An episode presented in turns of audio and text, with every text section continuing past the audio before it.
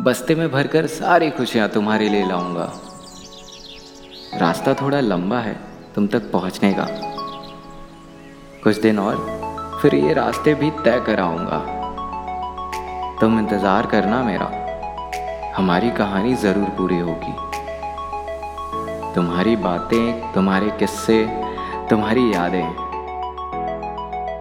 उसे अपनी दुनिया में बसा लूँगा। सोच रहा, साथ में पहाड़ ले आऊँ। तुम अपनी किताबें ले आना। फिर घाट पर बैठकर तुम चाय और किताबें। तुम क्या कहती हो?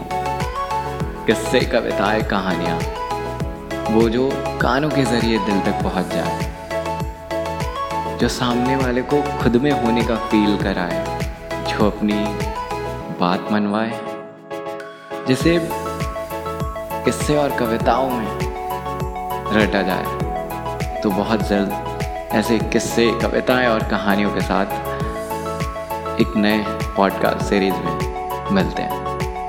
मैं विशेष